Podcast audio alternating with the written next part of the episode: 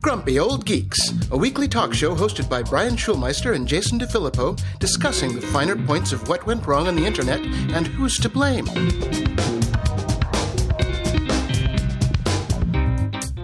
Welcome to Grumpy Old Geeks. I'm Jason DeFilippo. And I'm Brian Schulmeister. How's the Great White North treating you, Brian? Uh, uh, uh, nice. It's it's been uh, it's been very nice. Cold. I'm not used to that. Um, lots of stairs. Lots of Okay. stairs. no, I just good for our you. house. You know, it's uh, it's we're four stories. You know, from basement to to loft where I'm currently recording, which will be my future podcast studio. I've got a couple duvet covers thrown about since we have no furniture, no rugs, no wall hangings, no nothing yet. So Yeah, you do sound like you're in the Bat Cave right now. yeah, yeah, I'm, I'm working on it. It's a work in progress, as we knew it would be. Alrighty, alrighty. Well, you got out just in time because yeah, not good here. really? Yeah, I saw. Um, I mean, you know, it's funny because you watch the news here and, and they're, the numbers are bad, but nowhere near as bad as they are across the border. yeah, yeah, it's bad. It's bad there. Um, you know, I see, I see, you know, people are calling for a nationwide lockdown. Uh, the commander in chief is completely absent. Uh, he is obviously just checked out and is sitting in his bunker tweeting. Yeah, no national leadership, no nothing. And, uh, you know, California, I guess, is locking down. Everything's gone purple. So I, I hope so. I hope so. We had a pretty big scare this week, so it's been a very stressful week. So yeah, hmm yeah. Um, fortunately, knock on wood, we're still okay, but we still are in kind of the window of where we still could get sick. So it's Yeah. been a blast. yeah, Sorry to hear that. Yeah, um, you know, here it's uh, you know we had had hopes that uh, we'd be able to do porch visits and things of that nature with our friends, but basically uh, abundance of caution as numbers are going up. Uh, we're we're basically just uh, seeing our immediate family, and that's that. So, and our family is doing the same. Yeah, it's uh, we're back to full lockdown. I'm back to full on delivery mode. Nothing, not leaving the house, not going anywhere. After this scare this week, and it wasn't even my fault. Damn it!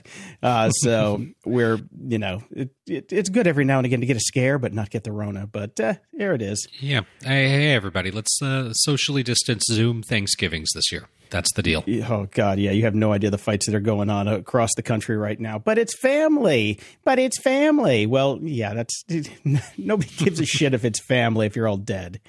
Yep. Anyway, moving on to some fun news. I found this right. over at Venture Beat, and it's called "You Can't Eliminate Bias from Machine Learning, but you can pick your bias." Oh, yay! We can pick our racism.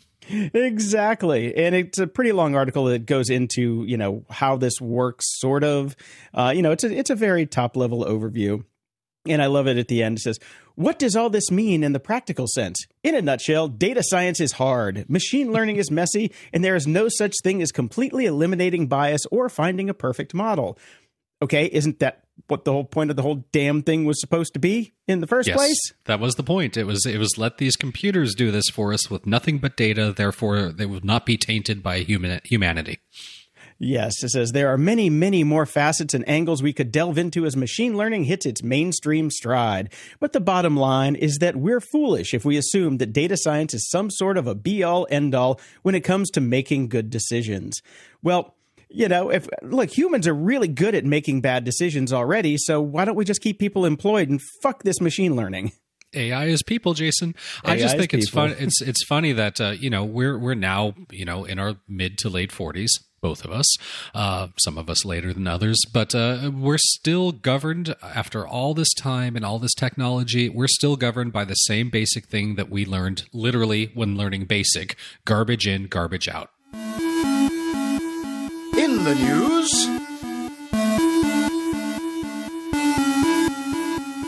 Remember when the Trump administration thought TikTok was a grave threat to America and it needed to be banned?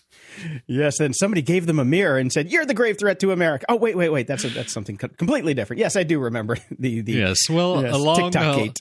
Yes, along with abandoning any hope of like trying to stop anything with COVID nineteen, uh, we've also basically given up on TikTok. Uh, the Trump administration seems to have completely forgotten about it.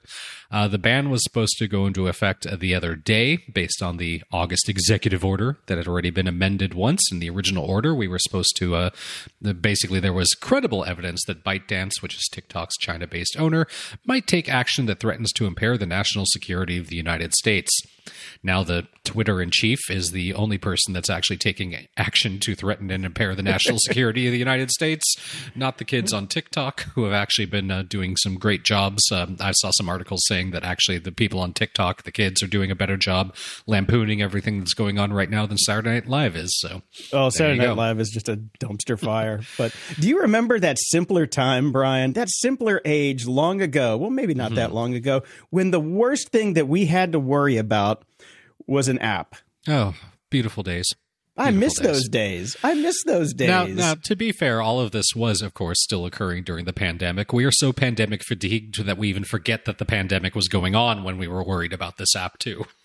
Yeah, exactly. so yeah, so basically they were supposed to sell TikTok to an American owner, and as we talked about on the show, is a lot of grift and bullshit that basically sold off portions of TikTok to Trump's cronies.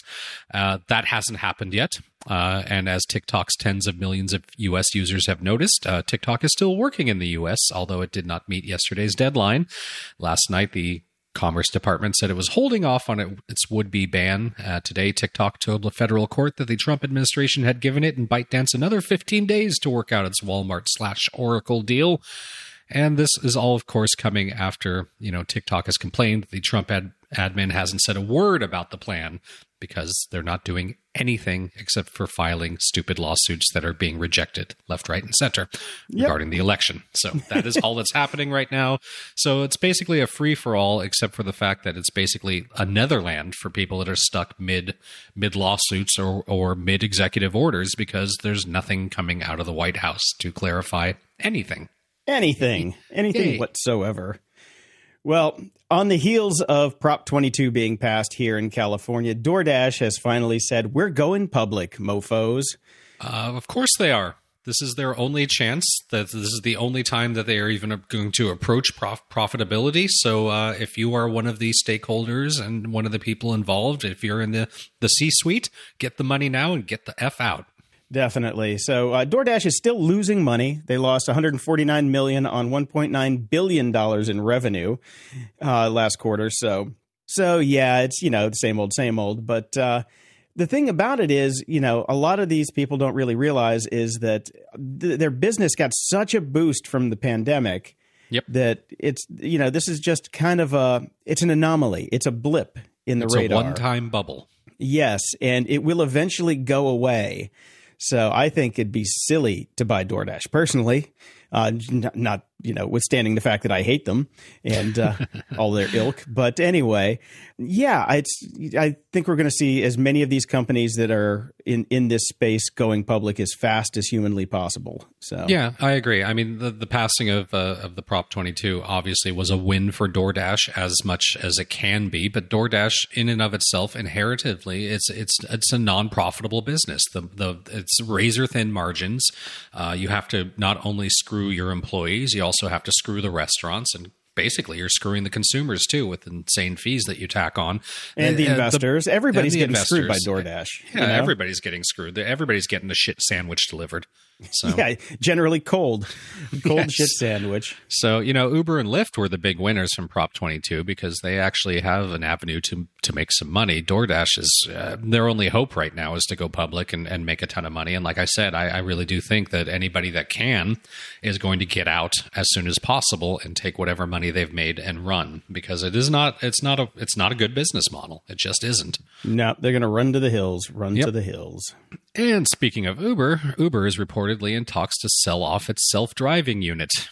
So, okay. There you go. The next step for Uber's self driving unit could be a sale, as first reported by TechCrunch and later Reuters. Anonymous sources say Uber is in talks with self driving tech startup Aurora about a sale of their ATG units. So uh, they're getting out of that business, apparently. Yeah. Not surprised. Not surprised.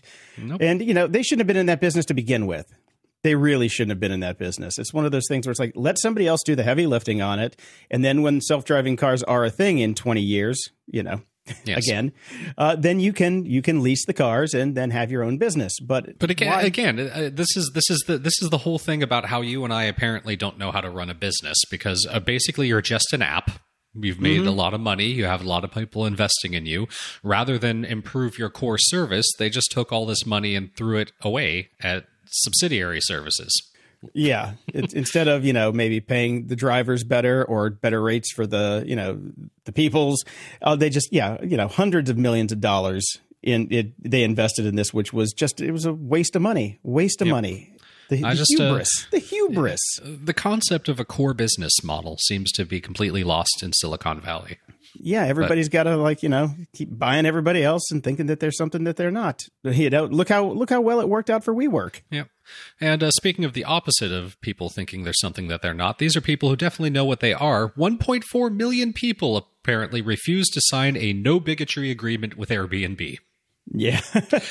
it was just a pop up that said you agree that uh, you're okay renting your place out to anybody, regardless of sex, gender identity, sexual orientation, age, ethnicity, or uh, national origin, whatever, race, religion.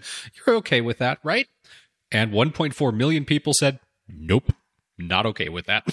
See, the funny part about that is I figured it would be higher now that I've seen the uh, election returns come back. I no, figured no that would shit. be much higher. Well, again, who how many people actually read the terms of service? Yeah. and out of those 70 million people, how many can read? So. Yes, exactly. So, I, yeah, this was just a simple pop up that came up, and, and uh, 1.4 million people clicked reject and decided to forego the use of the platform. One can only assume that there's a Parler version of Airbnb coming out soon. White yeah. B&B. exactly. oh God. Uh, so Facebook is trying to mitigate some of their issues with their moderation queue. Oh, so oh, really? instead of yeah, yeah, this this comes back to what they were saying. Uh, you know, I don't know how many congressional hearings ago where they were going to make the AI the superstar of Facebook and use AI to you know basically help them out of a the the the ditch that they've dug for themselves mm-hmm. with their I mean they've got 15,000 people right now doing content moderation but that's not even enough. So what they're going to do now is um, they're going to sort the content for quicker moderation. And I looked at the graphs on here and what they're trying to do with it. And, you know, as we know, it's not AI. It's just, uh, you know, filtering and things like that, which makes sense. Totally makes sense. They should have been doing this from the get go it's not it doesn't seem like it's all that hard. It's like okay let's you know dedupe the shit. Let's do put some counts on it and let's bubble the stuff up based on certain criteria. And bob's your uncle. You know it's not really rocket science when it comes to that stuff.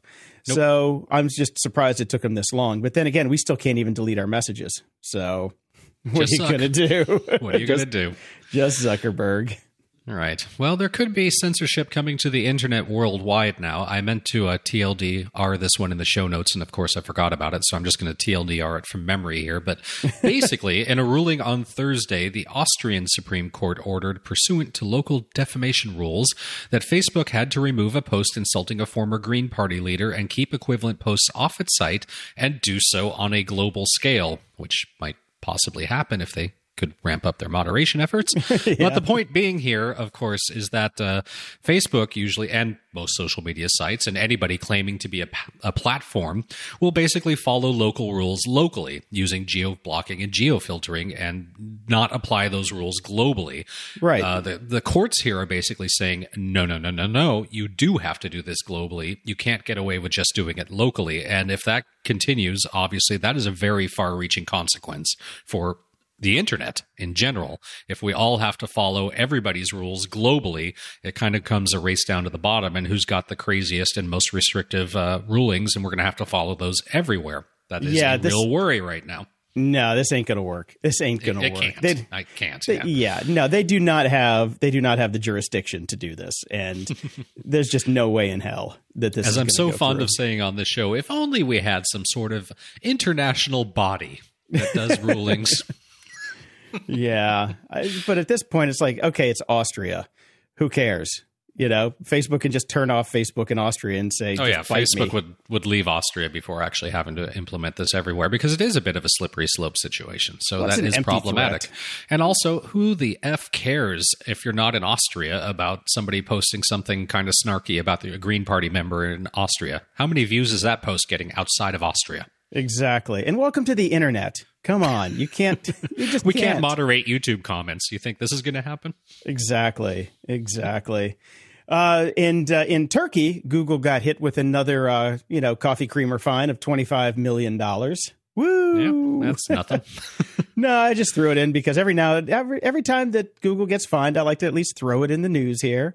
Mm-hmm. So, but they're just you know this is another algorithmic uh, judgment because they say that they're prioritizing their stuff over other people's stuff. Blah blah blah. Yes, we know. Yes, that's their business model. We get it. Yeah. Mm-hmm. Yep. There was a oh man, I, I, meant to dig this up. I saw it the other day. It's somebody wrote a uh, browser plugin or an extension to uh, turn Google search results back into the old days. So everything looks like it did like back in you know the the late '90s. I wish I could get the results I got in the late '90s. Yeah, when it worked. yes. I mean, it works now, but it's you're just getting. I mean, nobody goes past the first page. Nobody goes past the first three results anymore. And the first three are usually ads. Yeah, yeah, they're all ads now. Jeez.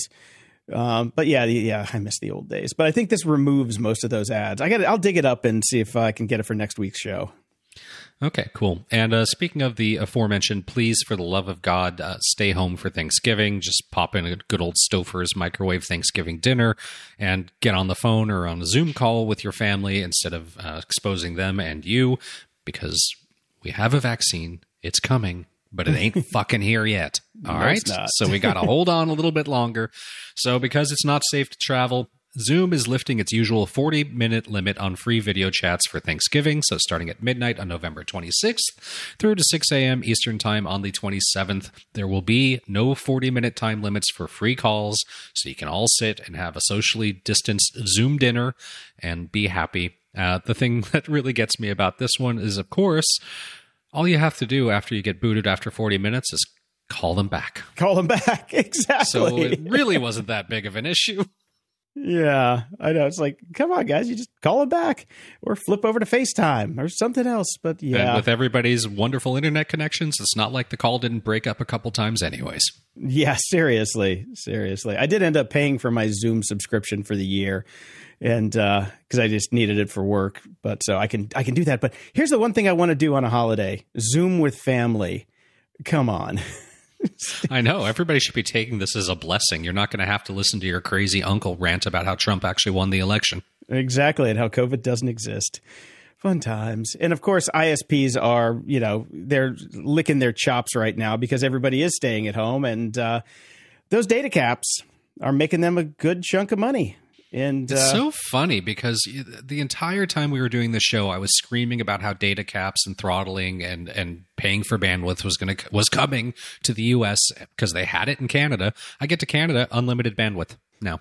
Oh man! and you guys are starting to get throttled and data capped. Uh, yeah, I know. Fortunately, I'm still on Spectrum, who's trying to fight the the lack of data caps. But as we covered on the show, they got dinged because of the merger that they did, and they they agreed to the fact that we're not going to have data caps on our service for four years.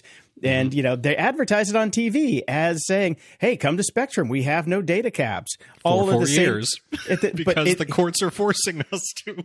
But yeah, and at the same time, they're petitioning the FCC to lose the you know lose the yes. bandwidth caps because it's like the, we can't be profitable. Bullshit! You can't, can't be profitable. You can't be greedy Scrooge McDucks, you assholes.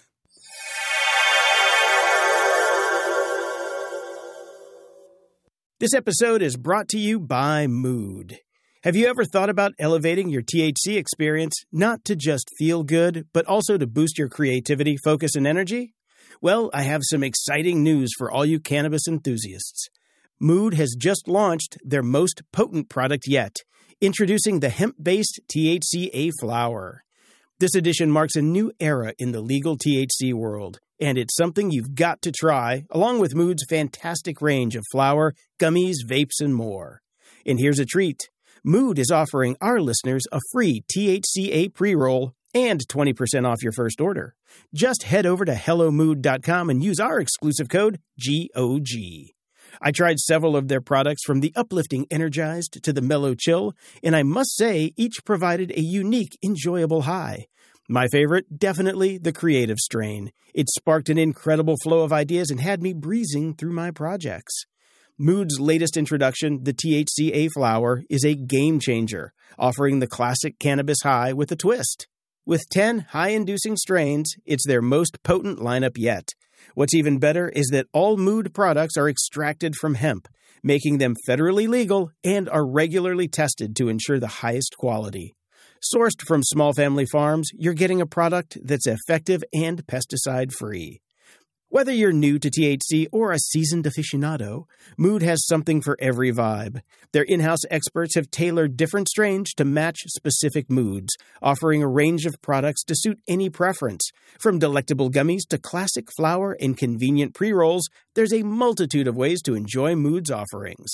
Try Mood's new THCA flower today. For a limited time only, get 20% off your first order in a free THCA pre roll. Just go to HelloMood.com and use promo code GOG. That's hello, M-O-O-D dot code GOG for 20% off your order and a free THCA pre roll. Elevate your mood with Mood today. Hey there, let me tell you about Factor, the meal delivery service that's making eating better a total breeze. I've been trying their ready to eat meals for over a week now, and let me just say they've leveled up my lunch game like nobody's business. As someone who's been living off microwave meals for years, I can confidently say that Factor's chef crafted dishes blow those out of the water. The chicken stays juicy, the veggies are crisp, and the flavors absolutely delicious. I'm talking about meals like artichoke and spinach chicken and spicy poblano beef bowls. Out of this world. But here's the best part these meals are ready in just two minutes. No prepping, no cooking, no mess. Just heat and eat whenever you're hungry. And with over 35 different options to choose from every week, including Calorie Smart, Protein Plus, and Keto, you'll never get bored. They've even got add ons like smoothies and pancakes to keep you fueled up all day long. And if your schedule changes, no worries. You can pause or reschedule your deliveries anytime. Factor is the perfect solution if you're looking for fast, premium options without any cooking required. Plus, it's actually less expensive than takeout, and every meal is dietitian approved to be nutritious and delicious.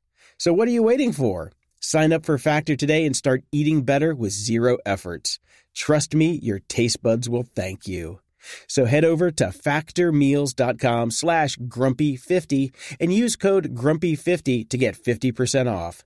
That's code grumpy50 at factormeals.com slash grumpy50 to get 50% off. The link for Factor will be in the show notes.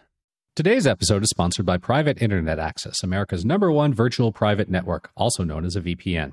Even if you use incognito mode, your internet service provider is storing your browsing data and many times even selling it. But Private Internet Access, or PIA, can help.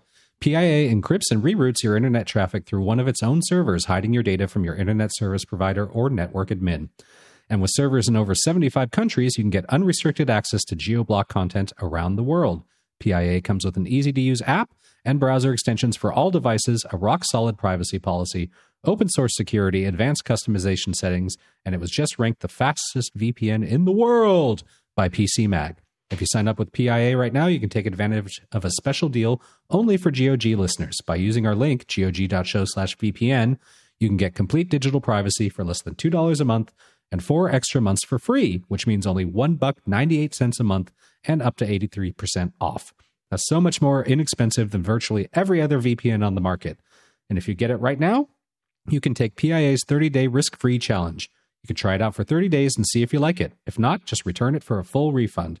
So go to gog.show slash VPN and try out the best VPN on the planet completely risk free. That's gog.show slash VPN. Security? Ha! We are back again this week with Dave Bittner. Dave is the host of the Cyberwire podcast and also the co host of the social engineering podcast Hacking Humans with Joe Carrigan, and also the co host of Caveat with Ben Yelin, where they discuss law and policy as well as surveillance and privacy. Welcome to Bum Follow Up with Dave Bittner. I was about to say, also the co host of Colonoscopy Time with Katie Couric. That's right, my new co host. Uh, I am doing well. I, I have to say, I'm in a much better mood this week because I have food in my belly. Uh, and uh, so that makes me happy. Uh, I have to say, overall, just quick follow up on the whole colonoscopy thing. Uh, it was not nearly as unpleasant an experience as I feared it would be. In fact, it wasn't really that. It, it wasn't a big deal. Um, the worst In fact, part, I, en- I enjoyed it immensely. I've signed up for another one next week. exactly. Did it did it help the doctor was wearing a furry mask? well, it didn't didn't hurt. Let's put it that way. So Yeah.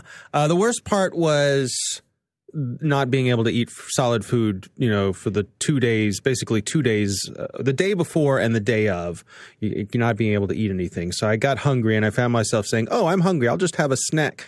Uh, I can't have a snack.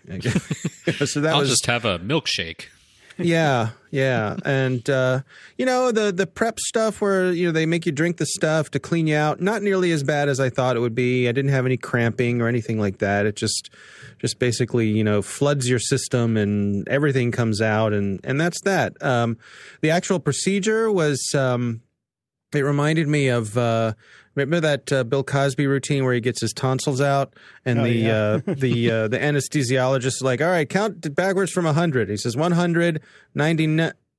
That was me. I was she, the the woman who's the anesthesiologist. She said to me, "All right, I'm going to start uh, the the uh, the anesthesia here. You know, you might feel a little bit of stinging in your hand where the stuff goes in." I was like, "Okay, that sounds great." Next thing I knew, I was I woke up in the recovery room, having completely done, I have no recollection of anything that had happened. Everything went well. I don't have to go back for another decade, and uh, when I do, it won't be that big a deal. So my my my my uh, my tips to everyone is that it's not that big a deal. I put it off for a couple of months because of the yuck factor. Uh, but uh, don't put it off because it's a valuable thing. And you know, colon cancer is one of those things that can sneak up on you, and if if it if it makes itself known, it's usually too late.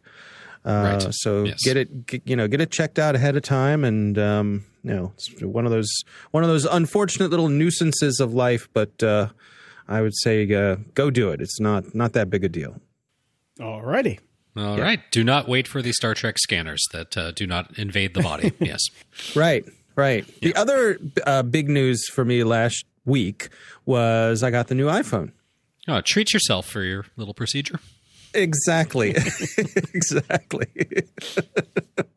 yeah. Uh, and uh, as I think we talked about before, I wish I could be more excited about it. Um, my overall excitement over new gadgets is not what it used to be when I was younger. Oh, look, I got uh, a phone. Great. yeah.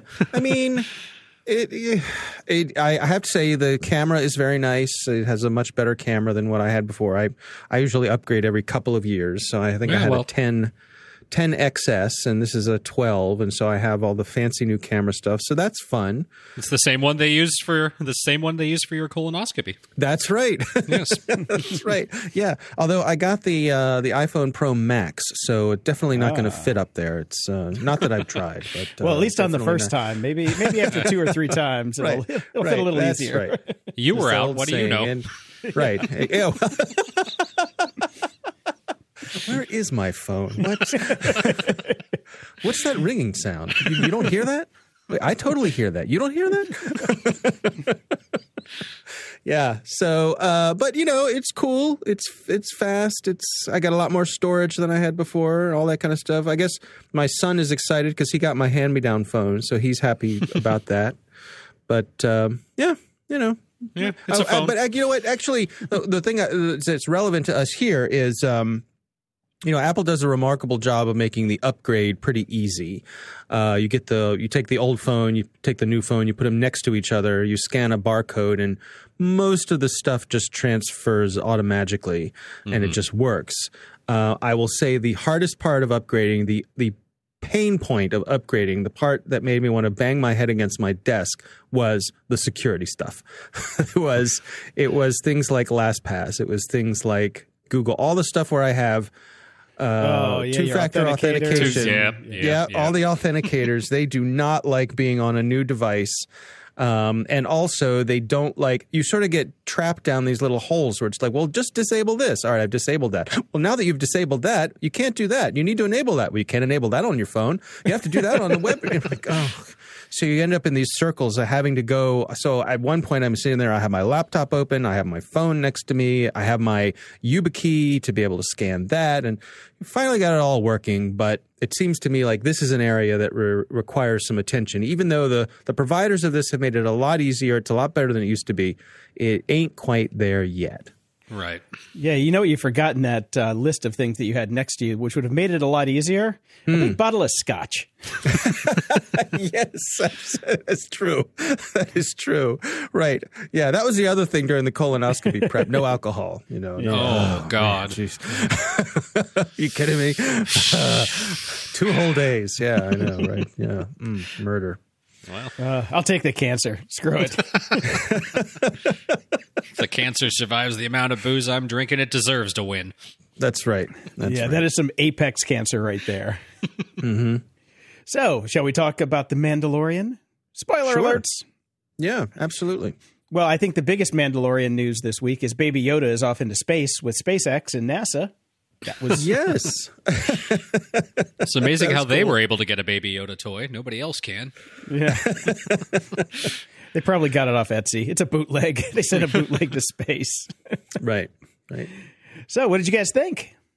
Uh, continues to be the best Star Wars that's out there right now. That's for sure. Um, I, I, I, I'd never personally followed the the cartoons. I I know you're not supposed to say cartoons, I, whatever whatever you adults call cartoons these days.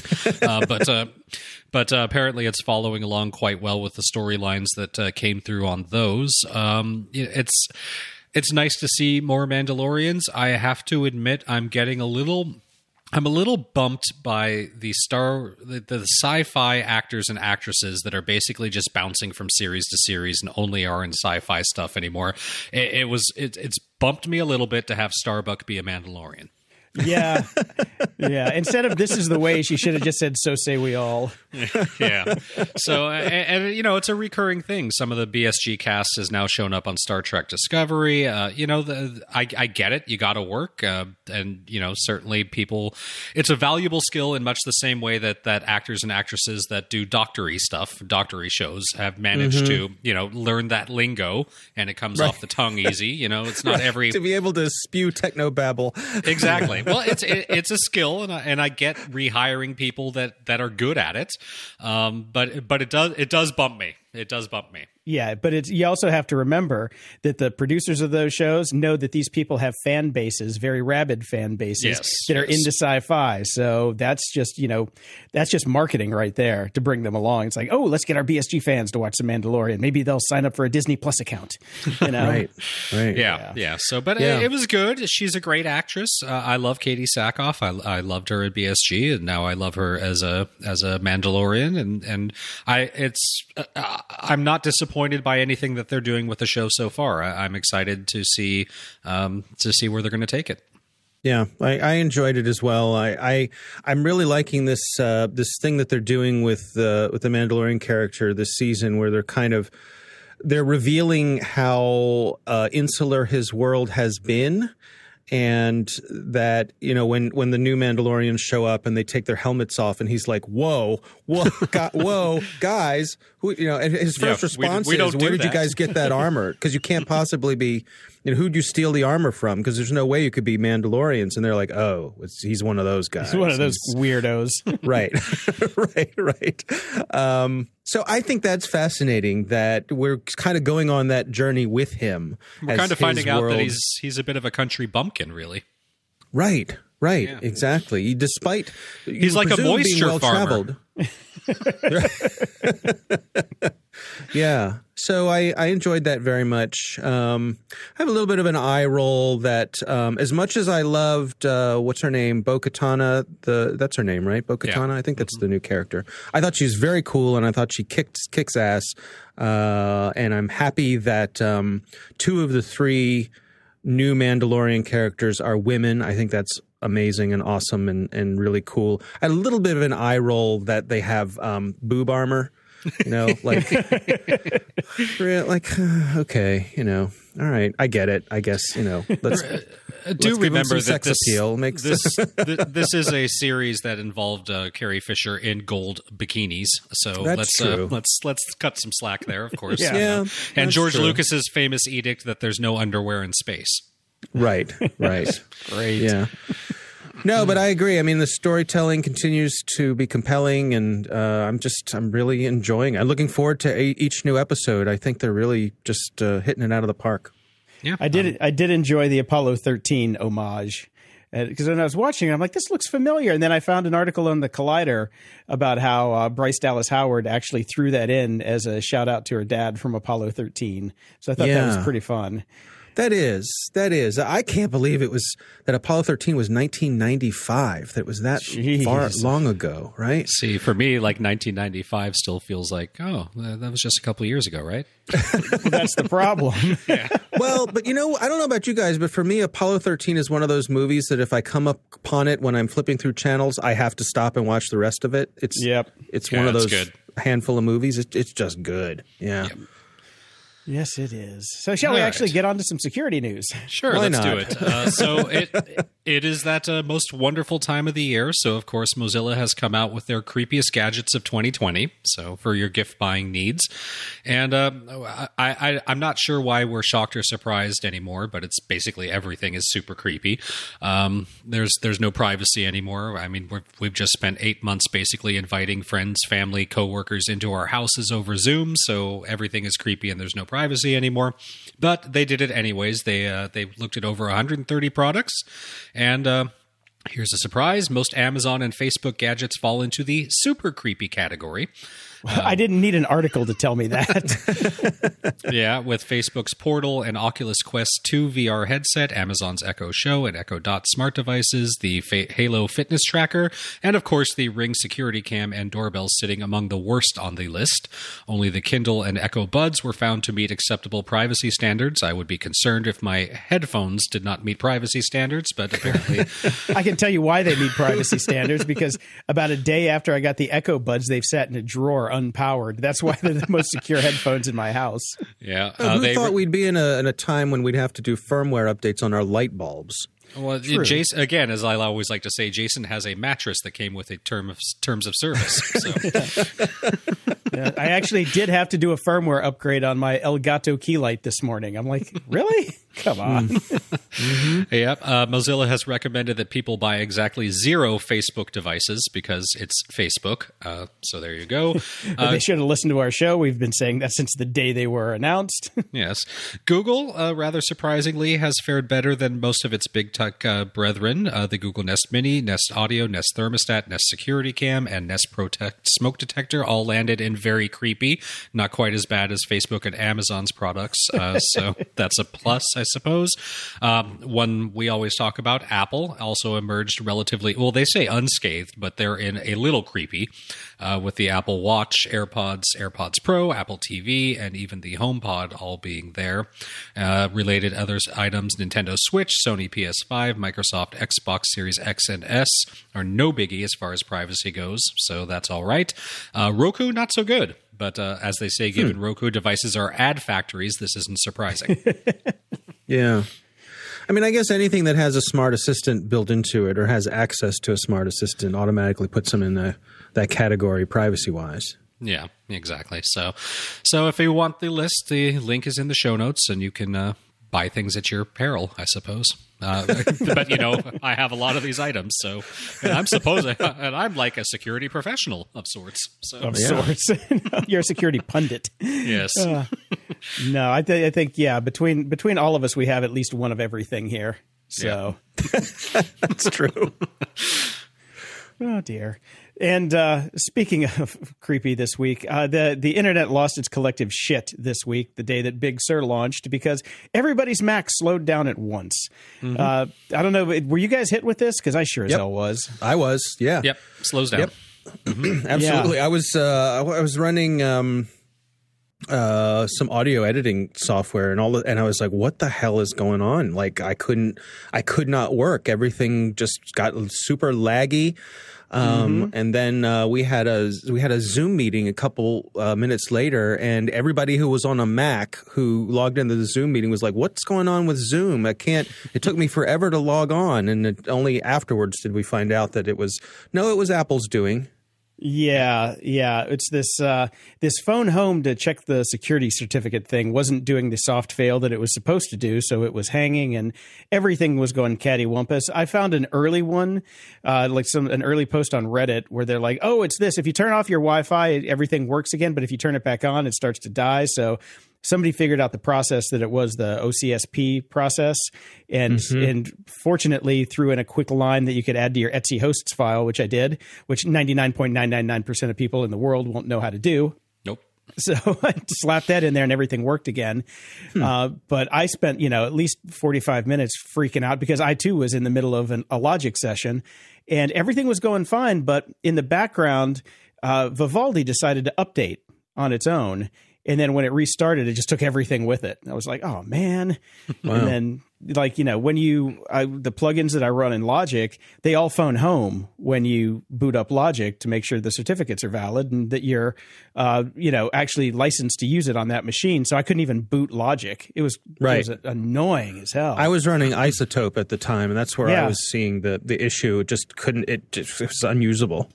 Yeah. Yep. And of course, the internet then lost its collective minds because apparently they were unaware of the fact that this sort of thing was happening. Yeah, that's the big thing. that's where it really gets. They're like, wait a minute. Every time you launch an app, it's sending it's sending a ping back to Apple saying what app you're using at, and what time and what your IP is and all this stuff, and it's doing it in the open. Oh my god! You know, what are we to do, Lucy? we obviously don't own our own computers. I know. It's like, oh, this is the beginning of the end. This is the beginning of the end. And- like, uh, this has been happening a long time, everybody. yeah. So, Dave, uh, what's what's it like on your side of the aisle? What did it, what what are the actual professionals saying? Not just us bitching and moaning about it. Well, I think along the lines of what you said. I mean, this is a this is what failed here was the fail safe. The it was it did not fail gracefully. Um, I think they found themselves, and I guess it was the. Uh, the load of launching Big Sur made something give out, or or was made made their servers inaccessible. Um, right. and yeah, so it it's, just the way that the DNS didn't it failed improperly. It like it, it kind of like, hey, we got this, and it, it used it's supposed to do this soft fail where it's just like it should just like go into the ether if it's un, unreachable, and you still get to use your apps. But it was like, oh, hey, we got this, and then everything would just be like, well, we're waiting. right, right, right, right. Do you have an answer yet? Do you have an answer yet? Do you have an Uh-huh. answer yet? Yeah. We'll just sit here and wait for that. We're good. We can right. wait. So, what an, what an interesting way for Apple to discover a bug in their system. Mm-hmm. Um, I probably, I guess, one of the worst ways. Um, yeah, uh, you know, Apple has responded and and uh, they're making some changes. Um, they said uh, that. The security checks have never included the user's Apple ID or the identity of the device. Um, they've stopped logging IP addresses and uh, with developer ID certificate checks. Uh, and they're going to remove IP addresses from logs. And they say over the next year, they're going to introduce several changes to their checks. They're going to use a new encrypted protocol for developer ID certificate revocation checks. Uh huh. uh, strong protections against server failure. Uh huh. And a new preference for users to opt out of these security protections, which is interesting because how are they going to do their checks if you opt out? Does that Right. open? Is it a, is it a free game? Like I can just start installing pirated software left and right if I opt out? Right. How does like Yeah. Jason, you were talking about, you know, for example, all those plugins that phone home to make sure that you're authorized. They're going to have to figure out a way to make those still work. It- the funny thing is, it wasn't the actual phoning home to the plugin. It's the app itself that does the phoning home that was hanging it. It's not the. It's like so. I'm launching. Say say I'm launching uh, iZotope Neutron or Neutron three. So Yeah. it's the it's the authenticator that was hanging, not the actual authentication process between the authenticator and iZotope. It Hmm. was the actual Neutron app that was trying to get the certificate thing from Apple. So it's a Well, different part of the process. Either or, it doesn't matter if they're actually going to let you opt out of these kind of protections. So they're going to have to figure out a different way again. But I'm but what I'm saying is like logging like getting around the Apple protections for the security thing doesn't actually get you around the protections for pirating because it still has to do the license check. You're not uh, Right. you can you can still opt out of that right now. Anybody that's stolen Photoshop over the past 15 years knows that knows that you can block all of the the Adobe Auth servers pretty easily. you I, I know not of what you speak. oh, sorry, did I let the cat out of the bag there? Yeah. I'm a paying member now, but there might have been a few years in there. Uh, yeah. Oh, know. Who knows? We have all probably made a little aggressive use of little snitch from now and now and again over the years. Exactly. All, all of us, yeah. Yeah, that's what it's hmm. for. Is that's why we bought it. Yeah, yeah sure. It's to protect us from other people. Mm, yeah. Yeah. No, I used to actually have to do it in my etc hosts file every time. I had I had a list that I had in a notepad that I would just copy and paste every time I got a new machine to make sure nothing ever phoned home to Adobe. And then when Little Snitch came out, I'm like, well, you just saved me a step. Thank you. Thank you, Little Snitch. I will give you my twenty dollars now.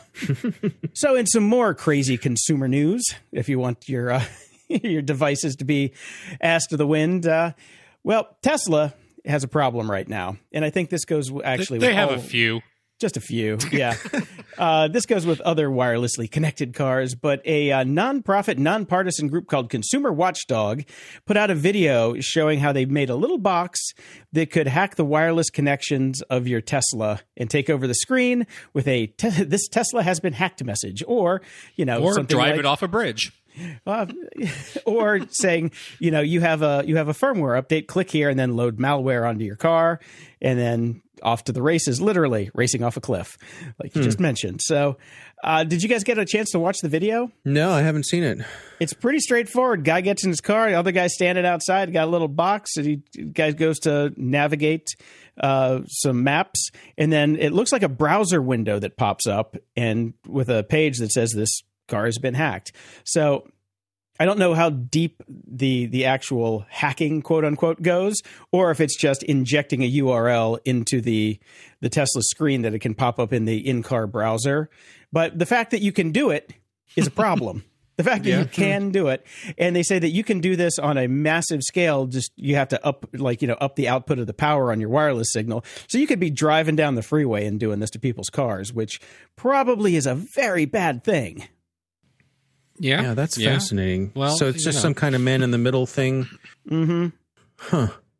Yeah, So it's, it's just another one of these, you know, wireless car hacks. It's, I mean, it doesn't seem to be as bad as the one where they took over the Jeep, but I think it uh, it could be close to it if they put if they get the right you know malware onto the car using this technique to Yeah. pull up that screen and get user interaction. Yeah. You know, it reminds me, I want to say it's been a couple of years now. I was talking with uh, a gentleman who's uh, an expert in this space about the these sort of connected cars and the security of of cars um, as the cars get more and more uh, capabilities for uh, you know being able to to um, do things on their own. You know, like like I guess probably all three of us, our cars have. Sort of the lane control kind of thing, or if you wander off towards the edge, it sort of nudges you back into your lane.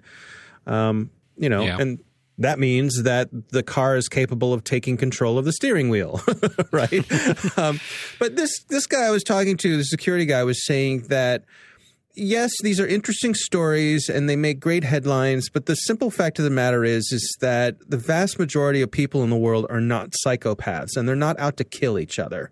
So just like the fact that you know there are plenty of um, you know guns available, but you you really it's it's few and far between, uh, not as much as we'd like, but you know that people decide to go into sniper mode and just pick people off for the fun of it. Uh, so it's the same thing with cars. There's really it's there's not a whole lot of motivation. Uh, there's not a whole there. There, if you want to bump somebody off, there are much easier ways of doing it than hacking into their car and driving them off of a cliff. right. So it, it it's interesting, but probably not something that people have to worry about. Which is not to say that this isn't a concern and Tesla should fix it. Of course, Hav- Right, having, exactly. having, having said that, I just still would prefer having a car where people could not do that. Right. Yeah. I'm- Yeah. Of course. I mean, this is an issue. That yes, I, I would yes call your dealer and uh, let them know that uh, you'd like to have this tended to. I'm actually surprised that we're this far along in something that that seems this easy to do is doable because um, every year I want to say at uh, I can't remember if it's DEF CON or Black Hat. You know, those two bump up against each other. Um, they have a, a car hacking exercise and and it's quite often Teslas. You know, they have contests for hacking the Teslas. Um, so it's not like people aren't beating on these cars to to try to to do this sort of thing. And uh, I think overall they're pretty resilient. So I'm kind of surprised that this is still an issue here in in this way. Of course, if someone wants to send me a Tesla for evaluation, uh, I would I'm more be than happy to, take it out. Yeah, You know, I'd you- be you- happy to uh, to get, provide my professional opinion as a security professional. Yes. Uh, I would be happy to provide my my opinion on that. And Uh, don't forget to send the power wall as well, because I want to be able to make sure that that's secure too. Yes, Yes, yes. absolutely, absolutely. And uh, In and the solar panels actually to to power the power wall would be nice because those might be hackable too. Send anything and everything except for Elon because he's got COVID. So I am I am due for a new roof anyway, so I might as well put the solar panels on the house. Yeah, Uh, I, I think I think three. Model S's would uh, would not go amiss. I think uh, yeah. No.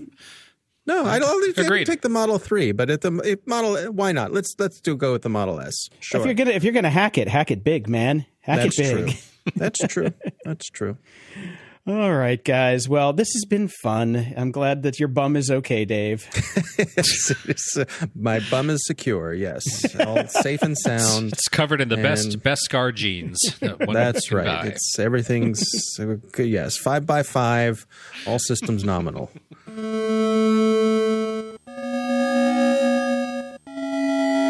Media Candy. I finished Long Way Up on Okay. Apple TV Plus, and uh, it was I really enjoyed it, just like Long Way Down and Long Way Round. Uh, but I they did follow the trend of the other two series with the shitty last episode, and. It's like the last episode, it's always them going like, you know, thousands of miles with just little montages and then talking about how great the trip was and blah, blah, blah, and then rolling into their final location with a bunch of other bikers. And yeah, and uh, the rest of the show I thought was great, but yeah, they they still do have the shitty last episode problem. But okay. I got to say, I mean, if you like the other two, it's it, it's worth watching. They get past the oh god, how do we charge our motorcycles thing after the first couple episodes when they finally do actually figure it out. And uh, I finished Fauda, the first three seasons of Fauda, which is pretty good. You know, it's an Israeli show, so you're, there's lots of uh, lots of subtitles, lots of dubbing and things like that because it's either in Arabic or you know Hebrew and all that good stuff. But uh, it's weird how they did the the voices on it. But it's a really good show. It's kind of like instead of Jack Bauer versus the terrorists, you know, it's basically you know Israeli special forces versus. Uh, Hezbollah and all that stuff. Not Hezbollah. Gotcha. Was it? Uh, I, I can't even Whatever. remember. I'm so it's like we we powered through that one, so my head's still a little bit scrambled. But uh, it was good. It was a good show. I enjoyed it. But here's a tip for you, Brian. I needed something really good after watching Fauda because it's not a happy show, and we're not getting any new MasterChef Junior here in the states because you know lockdown and everything. But Yeah. Be bad press to kill kids. yeah, well, in Australia they said fuck it. and they have, and it's down there. It's called Junior Master Chef. So I Yes, went, Australia, well known for its cooking. uh, you have no idea, dude.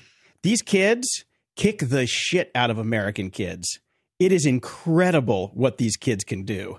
I watched the first half of the first episode, and because I, I just went to Sweden and got the whole the whole season, season three, and uh, I mean, I have always said on this show that MasterChef Junior is the best show on TV if you want to feel good.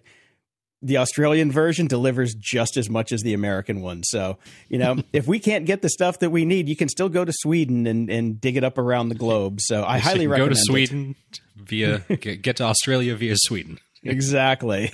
yeah. Well, there there is a show for you to watch that uh, maybe not so much feel good, but it's certainly extremely good. The Crown is back, Jason. Season four has dropped every single episode. I've seen two of them so far. Uh, definitely picked up. Uh, it's better than the last season was. Uh, Gillian Anderson is unrecognizable as Margaret Thatcher. Sinks into the role as well, if not better than Lithgow did into Churchill. Um, it's phenomenal so far. Really enjoying it. Okay. I tried to watch the first season. I just couldn't get into it. I just didn't, I wasn't in the right mindset. But now that winter's coming, I think this is more of a winter show. So, I, I would recommend you go back and give it a go. Uh, It's quite good. Um, it, like I said, season three kind of lost a little bit because John Lithgow wasn't on it, and they didn't have a strong, strong presence like Gillian Anderson's Thatcher. So uh, it's definitely picked back up for me, and really enjoying it. all right. Uh, cool. and I got a bit excited this week. As you know, I'm a huge fan of Depeche Mode, and all of a sudden there were teasers and and and stuff appearing all over the internet from Martin Gore, coming from Mute Records, which is basically where his solo stuff comes out on. Uh, he has done a number of solo albums over the years, Counterfeit and Counterfeit Two, being uh, covers that um, really great albums. Uh, he's also released a lot of electronica instrumental stuff that's a little bit more boring. So I was kind of hoping that we were going to get something where he actually sang and performed songs and all of that again. Unfortunately, I found out this morning. Nope, it's just another instrumental album. So Ew. bit of a bummer. Yeah. Yeah. Oh well. Uh, what Can't a win them all. Yeah. Yeah, you, should, you know that's that should be illegal in in the COVID days. If you're one of the world's best songwriters, you should actually have to write actual songs and not just release instrumentals. I'm just Yeah, saying. seriously, seriously. And I did find a new uh, podcast that I tried out uh, from the EFF. Uh, this was a real surprise because Cory Doctorow is not involved with it since he's Mr. EFF, but it's called How to Fix the Internet. And uh, I listened to the first episode this morning. Well, I listened to most of it because I wanted to stick some ice picks in my ears by the end of it. Uh, it's it's basically all about the first episode's about the FISA court, um, and yeah, not a real page turner on that one. There, I'm telling you, and uh, they they could really use some editing on that show for sure. Uh, yeah, I can't I can't recommend it. Unfortunately, I tried. I gave it a Well, shot. On the plus side, it's nice that somebody's doing a podcast about the stuff that we find way too damn boring to talk about. But we probably should be talking about. Well, we do talk about some of this stuff, you know, eh, but uh, yeah, they just they actually talk about it with knowledge and uh, legal professional opinions and things like that. We just make Right. fun of it. We're, we are the you know basically the dick jokes of the internet. So uh, yeah, that's how it goes. But yeah, you can give it a shot if you want to. I'm sure some people will find it fascinating. I just wanted it. It, it made me go back to bed. It really made me go back to bed. Ups and doodads. Boy, it really just took one update for me to not ever want to use Instagram again. You know, I didn't know what everybody was talking about, and I was talking to a friend of the show, MXV, yesterday, and he's like, "Those bastards moved all the best buttons, and now I can't." You know, it's like I'm like, "What are you talking about?" I opened it up, everything was the same, and then like five minutes later, I didn't even have to update the app. Then I got the new interface, and I'm like, "Are you kidding me?" It's horrific. Of course, you know, this is one of those things that we're all going to complain about it and nobody's going to stop using it. And three months from now, it's just the way it is because your brain wraps yourself around it. But just like every other app, it's now, you know, it's five times more swipes to get to what you want to do. Uh, Reels will launch all the time because they put it right where your thumb's going to go. And I don't give a shit about Reels. Uh, notifications no longer appear the way that they used to. That's, that's gotten all strange and bizarre. And yeah, everything is horrible. Uh, navigating it now is such a pain in the butt. And I don't want to buy anything through Instagram. I don't need a fucking mall. It's funny. I actually bought something through Instagram last Of course week. you did. I I got a, I got a set of uh, Derren Brown playing cards because they're beautiful. Uh, but and that and I wanted to test it out and see what the what the actual process was like going through the store and everything. And it wasn't it wasn't too bad. Uh, I wish you could turn it off so you didn't have to see them. I also wish that they showed my friends' photos. That's all I really want. They don't really do that anymore. Yeah. No, I get That's to see three photos. Then it says you're done, and then it shows me random shit that I've already seen because it's the algorithm is terrible. It's Yeah. it's useless. It's But useless. are, are we surprised? They are owned by Facebook, which has stopped showing us our friends' updates years ago. That's true. That's true. Yeah, that new that new Facebook update. Ooh, that's a that's a winner. no, that's a winner. So uh, you you put in Big Sur here. Did you upgrade? I did. You're an idiot. You do audio. We we have an audio podcast. Did you updated? Crazy Yep, man. Here I am. You hear me? Uh, but yeah, maybe that's why you sound like you're in a cave in Big Sur. no, that's because I'm actually in a cave. Unfortunately, not in Big Sur. That would be nice. Yeah.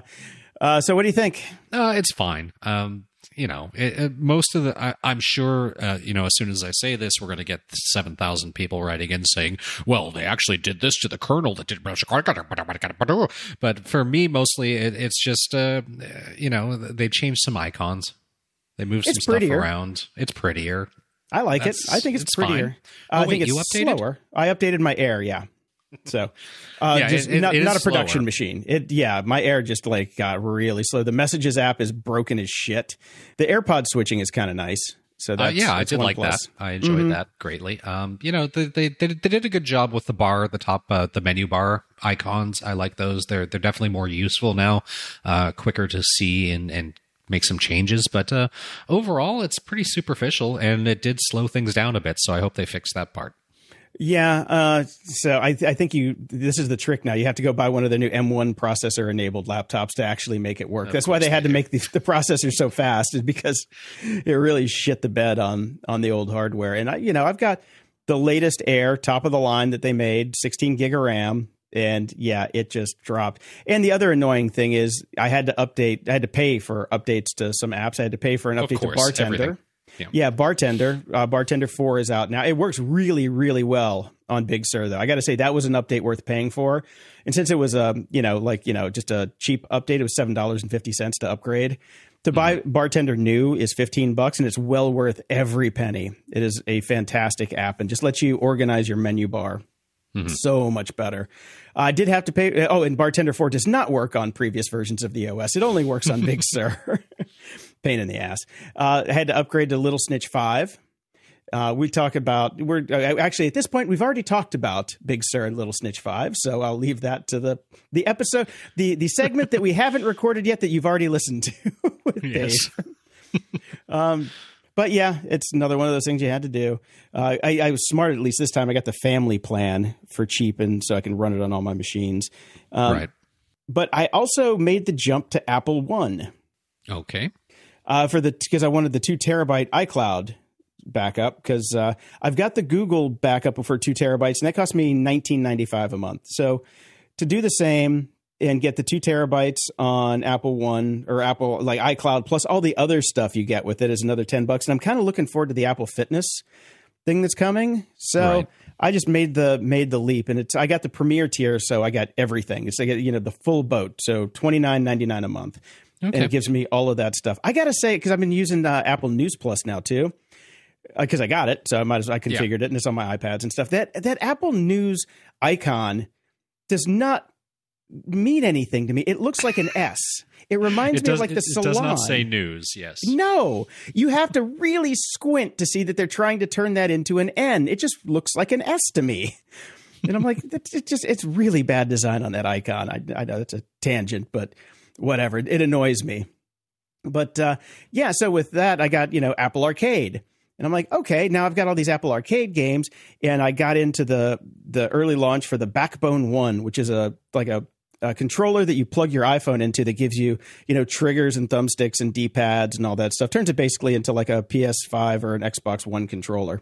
Right. Um, it was a hundred bucks. It's really well made. You don't have to power it. You don't have to plug it in. It, like you know, juice it. No charging. You just plug it into your phone and go. Uh, it works for some of the apps on Apple Arcade, but not a lot of them. Turns Right. out. So there are a lot of compatible games with it. Um, I got the Call of Duty Mobile, which I started to play, and it's pretty fun. It's it's a really nice piece of kit if you want to play games and actually have decent controllers. So I'm gonna I'm gonna keep working on that one. But uh, if you can get in, it took me like a month and a half to Right. to get mine because I was just on a waiting list. But uh, yeah, it's pretty good. I got to say, it's pretty good. I'm curious about the Apple Fitness. So once that actually launches, I'll have to get your review on that. Yeah, certainly. I've got because I've been trying to do these yoga classes here in my in my studio. I've got space set up. I got my yoga mat, and now that I've got the room for it, I want to. I want to. You know, I don't want to go to the Beachbody route like you went, just because I still have that MLM taste in my mouth, and I just don't want Right. to give them any money. But uh, you know, let's just go with the. If you're going to go cult, let's go full cult and go full Apple. Fuck it. you know, in for a penny, Right. in for a pound. Uh, you get your uh, your yoga yoga suit that looks like Steve Jobs's uh, black uh, black Oh. God. no, I, I, I got the Borat onesie. That's how I do my yoga, baby.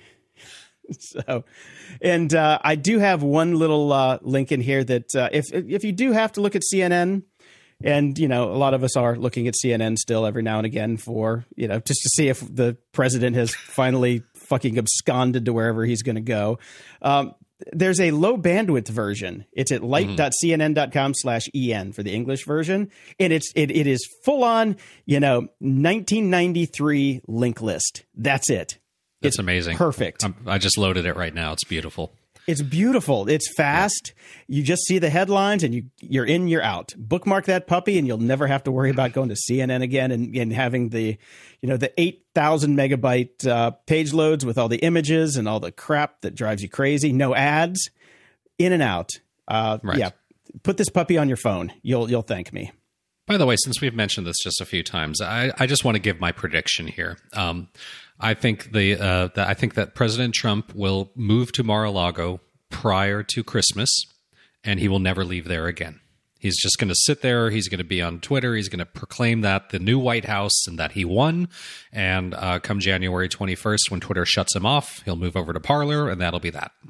I, I don't think he'll ever come back to the White House again. He'll go to Mar-a-Lago, and that'll be it. Okay, we'll, we'll note that one. My prediction is he will leave the country by the end of the year and will never be seen again. Oh, that'd be even better. I hope you win. I hope I win too. Moron of the week. Uh, I don't know what you have to do.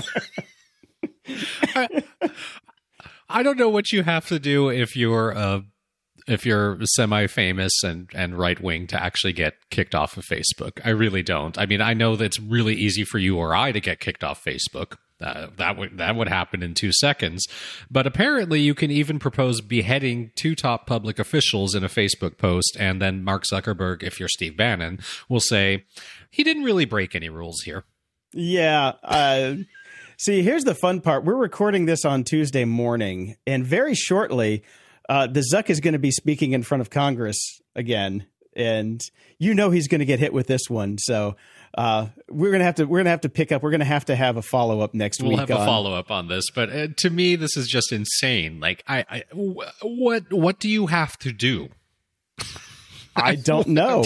What I like, if if saying that we're going to put uh, people's heads on spikes uh, isn't enough to get you kicked off of Facebook, I don't know what is. Exactly. I don't Okay. either. I it, it makes no sense. No sense Okay. whatsoever. All right, good. It's not just me sitting here mystified. No, no, I've given up trying to figure it out. I mean, you eight years of this fucking show, we've we've got to throw up our hands and just go, ah, Zuck's gonna suck. Zuck's gonna Yep. suck. Um, so I do have some heroes of the week. Your fellow Canadians now. Mhm. Uh, some researchers have found out that hyperventilating may combat alcohol poisoning. So if you need to sober up faster, breathe faster. Okay. Yeah, it's just a, it's a way to move the alcohol into your lungs through the blood and get it out faster. Uh, they've got a device that can uh, that's basically like the size of a briefcase that they said they're going to try and uh, you know they're they're working on now. It's just clinical trials right now, but they say that uh, uh, they have a device that can measure how much alcohol and how fast you have to breathe to get it out of your system faster. So, you know, I who'd have thunk that just breathing would help. All right. Well, good good news is winter is coming. You can have that uh, morning brandy or 50 and Uh-huh. uh, just breathe really fast before your first Zoom call. Yeah, do some jumping jacks maybe, and uh, yeah, there you go. I love my fellow Canadians. They do the important work. Feedback loop. Over at Patreon, we've got Anne and Chloe. Welcome to the club. And over at PayPal, we've got Andrew, Natalie, Logan, Raj, Linda, Jonathan, Nathaniel, Adam, Michelle, Modus Praxis, and chucking, he says, chucking 10 British quid your way. Cheers. So thank you, Thank. Modus Praxis. Alrighty. Over at Twitter, CoreStar writes us, thought this story might be up your alley. The mind boggles at the need to acquire the latest and greatest. I'll stick with my three year old Moto G5 and both kidneys. Thank you very much. And this is a man who sold his kidney to buy an iPhone in 2011, is now bedridden and requires daily dialysis, but at least he can tweet from his At phone. least, at least he can there. tweet. Yeah. Don't upgrade to the uh, iOS 14, dude. You're gonna you're gonna hate it. In Mod 6502 writes, uh, wonder what Brian thinks about this. And this is how Ticketmaster plans to check your vaccine status for concerts. Yeah, I, I've talked to some friends about this. It's pretty, it's pretty, it's pretty insane. So this is a framework that they're trying to work on to safely bring back concerts uh, in the post-pandemic world. So basically, the plan at the moment involves the Ticketmaster digital ticket app, which is a steaming pile of shit. Oh, yeah. Uh, the third-party health information companies like Clear Health Pass or IBM's Digital Health Pass, and testing and vaccine distribution providers like LabCorp and CVS Minute Clinic. So the theory here would be, after you purchase a ticket for a concert, a year in advance because that's what we do now, I guess. Um, fans would need to verify that they had already been vaccinated. Uh, so basically, which would provide approximately one year of COVID 19 protection, although that isn't known yet. We don't know that yet. We don't know that. So this is part of the problem with this plan is there's too many unknowns still. Uh, but the idea basically, you go get the test from LabCorp or CVS Minute Clinic. They provide some sort of uh, verification that you did so to clear Health Pass or IBM Digital Health Pass, which will then have an API that sucks into Ticketmaster's digital ticket app. So you are verified that you have had the vaccine within some undetermined period of time that may or may not mean shit. And then you can actually rely on the door guy at the venue who gets paid next to no money to make sure that you got the green check mark on your app before they let you into the venue. Or you slide the guy 20 bucks and just go right in. Exactly.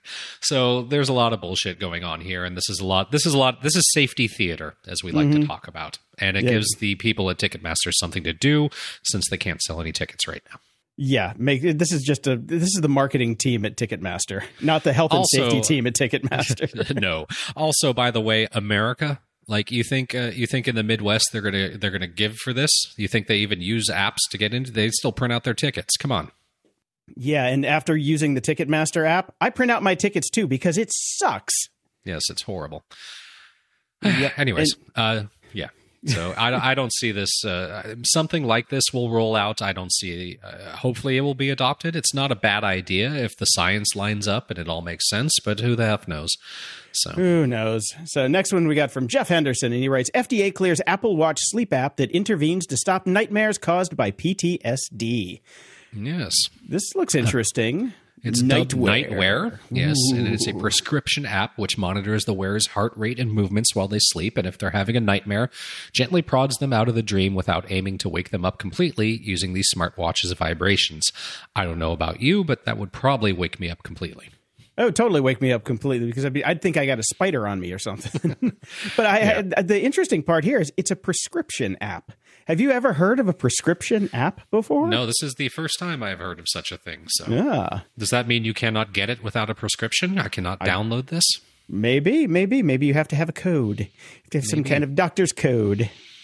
So I, I don't know. It seems to have been passed and, and vetted for actual science. So good. That's great. I mean, you know, I have a wife. If I have a nightmare, she'll just punch me. exactly.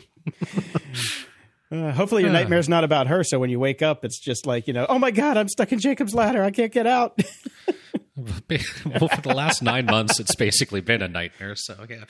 Anyway, I'm stuck in the same house again with the same people. Anyways, over at GOG.show, Nico writes in, uh, this would be the Brit that gave us the money. Hello, gents. Just PayPal 10 British quid your direction so Jason can get a White Claw and Brian a Tim Hortons. I'll really trade you, enjoy- Brian. I'd rather have a Tim Hortons. You can have my oh, White dude, Claw. I had a breakfast. I had a breakfast sandwich on Sunday. Oh, sadly, I'll never eat Tim Hortons again. So eat them for me. I will. Really enjoy your show. Been a listener since a year before your outgoing, glorious leader got elected. I truly hope things swing around so you can host twice a week again, but hey, uncertain times and all. Got a question if you get a chance to cover it. In light of the loser.com mentioned in the latest podcast, do you guys know what the future for the lesser known domain extensions are? Examples .gold, .bet, .eco, .beer, etc. Do you uh, recon these will start picking up sometime in the future as .com, .co, etc. are getting saturated? Also, I believe Google doesn't really care about domain extensions these days in terms of SEO, or is that a fallacy? Uh, we've talked about this a long time dot, uh, on the show now. .com means nothing these days. Uh, just get whatever domain you want. Um, while we nobody really knows how Google's algorithm works, probably Google itself doesn't even know anymore. Uh, the .com gets weighted a tad, but it's more important what if you pay Let's be honest. Yeah. So yeah, uh, basically, alternative TLDs are a thing. Uh, I most of my domains now are alternate TLDs. Like you know, my website's at jpd.me. I've got uh, jpd.productions, gog.show. Yeah, get the one that works for you. And uh, by the way, if you want to do that, go to hover.com slash GOG to get 10% off your first order. Uh, but yeah, it's, uh, it's one of those things where I think that I, I love TLDs, you know, new ones. I want, I wish there were more of them. I really do. So, uh, yeah, they're not going anywhere because .com is, I mean, the namespace is saturated. .co is great, but yeah, that's getting saturated. Get get whatever you want. There's over 400 extensions at Hover now, so Yeah, if you can't really find something there- anymore. yeah, the only one that bugs me is .ly because that's Libya, and they kind of have control over that. Because I had uh, Dastardly, I was good. That was going to be my next company, and uh, when the Libyan government says, "Hey, we can take your domain if you have." Uh, content that we disagree with, uh, yeah, that's a non-starter. so read the Yeah. read the t- read the terms of service on the TLD you get, but for the most part, they're all good. Just don't go to Libya. That's funny. I, I had a Libya extension too for a while. We did uh, short links for Coldplay, so we had CLD.ly or something like that. I can't even remember what it was anymore, but it was weird sending money to Libya. Yeah, it really was. It really was. And Chris writes in, Hi, Grumps. Chris from Malta writing in again, this time with a question. I listen to your show on Overcast, and the audio quality is way better than other podcasts that I listen to. Kudos to that. However, I'm always amazed at the way your conversations sound like you're right next to each other, even though you are so far away, even farther now. Now, even across different countries, exactly. I do a lot of audio calls at work, and the connection always feels a bit laggy, and those milliseconds irk me so much. Do you call over professional podcasting software, or do you use any other application that can be used in an office environment? I'll anticipate you bringing up the fact that Malta is an island in the middle of the sea by pointing out that we have dedicated fiber links between offices, and I can ping Microsoft and Google DNS servers with less than one millisecond. Well, I wasn't going to bring up that fact, but you put it in here, so I did. Thank you. Curious to know your take on this. Other than that, thank you so much for your show. I always look forward to new episodes. P.S. Jason, I'm the guy with the nickname Cuckoo on Discord who pointed out the proper way to take AirPods out of their charging case. And I appreciate that more than anything else because that was driving me nuts. So we use squadcast.fm. If you go to gog.show slash squadcast, it'll give you a nice link that'll give us a little kickback. So appreciate that. But this is professional podcasting software. It is meant to do remote calls to record them. And uh, we get local versions of each other's calls. So that's why we sound like we're in the same room because Brian is recording locally. I'm recording locally. We can do video, but neither of us wants to see each other. So we don't use the video portion of it. But the audio side of things is fantastic. And Squadcast is the best in the business right now. So uh, check them out if you need to record shows. And uh, we don't really have lag on the VoIP side of things. There is there's literally no lag when we're talking to each other. So No, and don't don't forget the human factor as well. Some of the lag is just people not being comfortable talking into microphones or Zoom calls and all of that yet. You have to remember Jason and I have been doing this almost 8 years now and we are very comfortable and we also know each other very well. So the pauses and lags and, and weird human ticks don't exist between us generally. and, and if they do, I edit them out. That's the there's that, so. yeah. Uh, Barrett writes in those damn S3 buckets again. And this is from Slashdot credit card numbers for millions of hotel guests exposed by misconfigured cloud database. Is it really misconfigured if people just don't put a goddamn password on it? I think it's configured as as is. Yes. As is, yes. Hmm. So this is Prestige Software's cloud hospitality, which is used by hotels to integrate reservation systems with online booking websites like Expedia and Booking.com. This has affected 24.4 gigabytes worth of data in total, according to the security team at Website Planet, which uncovered the bucket. This goes back. Well, okay, they're also saying that uh, many of the records contain data from multiple hotel guests that were grouped together, so it could be well over 10 million people exposed, and it goes all the way back to 2013, which is Jesus. crazy, and it's still live and in use when discovered this month. Oh, Awesome. oh, way to go, way to go! And if yeah, if this has been running since 2013, you know, when when you were setting up an S3 bucket in 2013, it's not like it is nowadays. And I don't think Amazon goes back and says, "Hey, all these old buckets that were misconfigured with no access controls whatsoever, you might want to like you know audit your shit."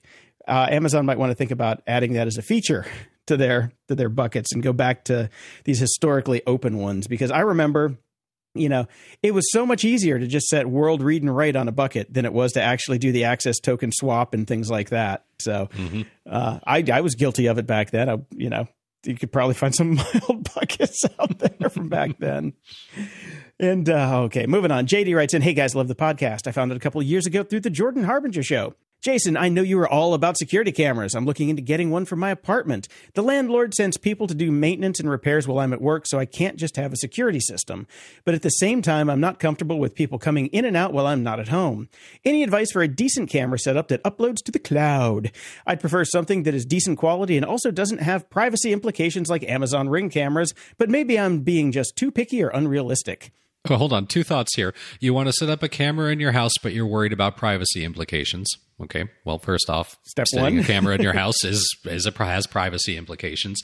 And number two, why can't you just have a security system? All modern security systems allow you to uh, let people have access either using codes, thumbprint. I mean, there are a- apps. Temp all modern security yeah. systems will allow you to allow people into your house. So I don't quite understand that either.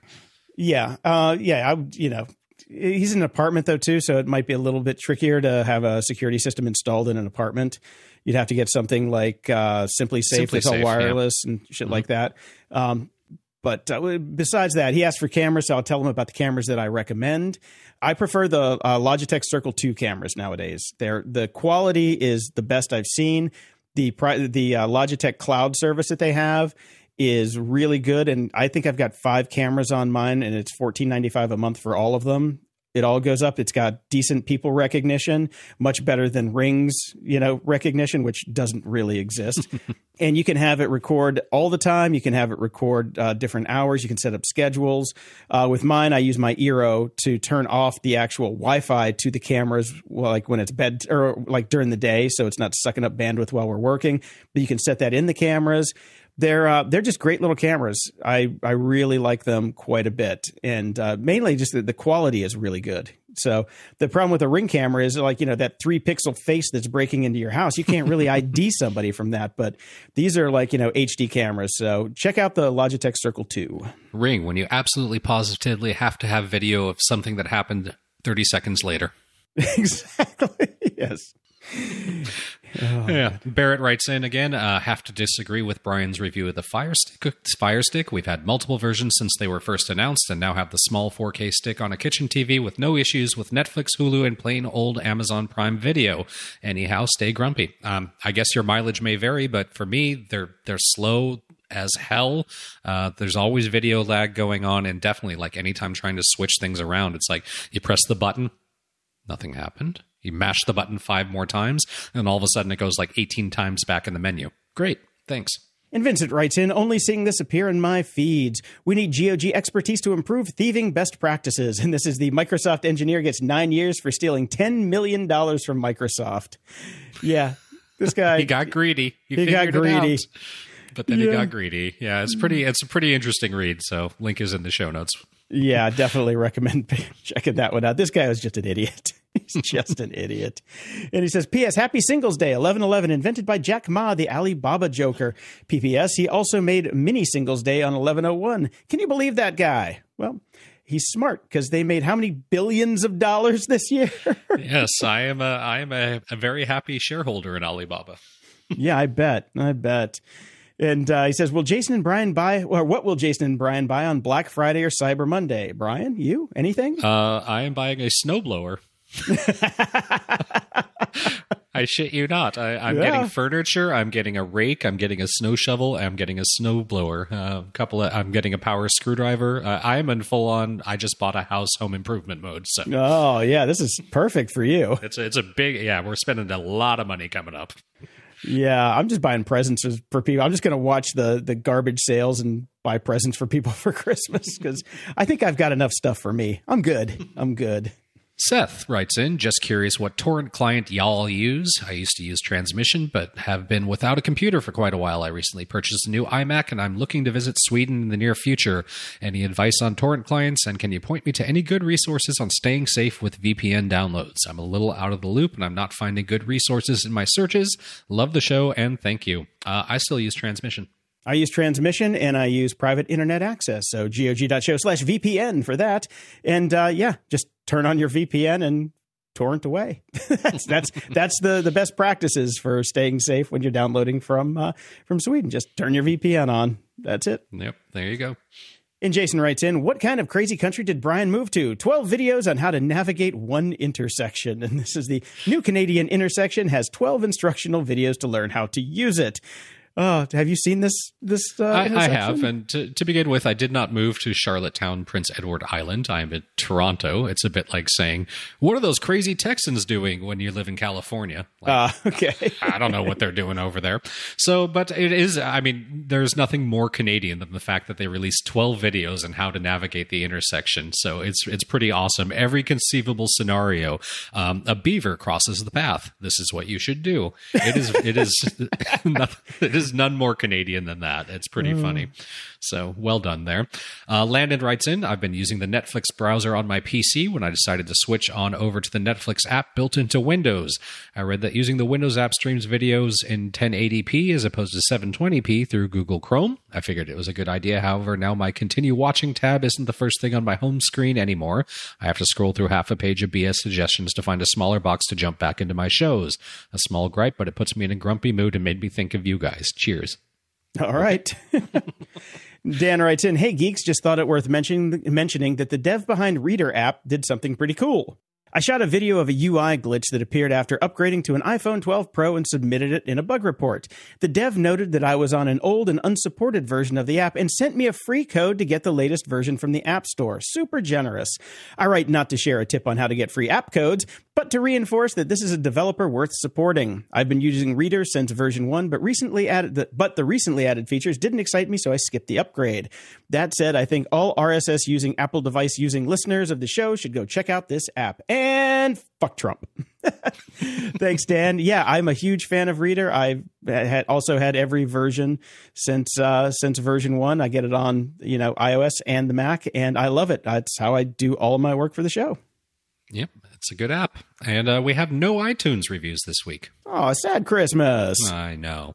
If you want your question or comment read on the show, head over to gog.show slash contact and send us your feedback or questions that we can read on the air. And if you're so inclined, please head over to gog.show slash review and toss us a five star and snarky review. We would appreciate it. I hate having this section empty. And of course, again, a big closing shout out to NASA and SpaceX. And I don't know if you saw, I saw this in TMZ uh, after Elon Musk was getting all uppity about his COVID test. Some some doctor called him Space Nancy. Yes, Space, Space Karen. Space Karen. Sorry, Space, Space Karen. Karen. You're right. Yes, oh, was so good. And I saw it, it, the hashtag. It was actually trending, which is fantastic. Oh, so good, um, so good. Yeah, I wanted to watch it uh, the launch in real time with with my kid because I watched the last one that way, but uh, they kept they pushed it back too far, and it was past his bedtime here, so oh. we had to watch it. Uh, we watched the video the next morning. Awesome, good job, guys. Good job. Until next time, I'm Jason DeFilippo. And I'm Brian Schulmeister. Thanks for listening to Grumpy Old Geeks. This show is a labor of love, but your support keeps the show going. If you like the show, please visit gog.show slash donate to help us out. We'll love you forever. Or visit gog.show slash shop because you're going to need those masks still and pick up some good old fashioned GOG swag. And if you can't do that, please pass the show along to a friend. Not in person, just text them. Word of mouth is the only way the show grows, so spread the grump far and wide. Show notes for this episode are at gog.show slash 484. From there, you can find links to old episodes, leave feedback, ask questions, donate to the show, buy our swag, and get links to stuff we like. Stay grumpy and watch your family eat turkey over the goddamn computer screen.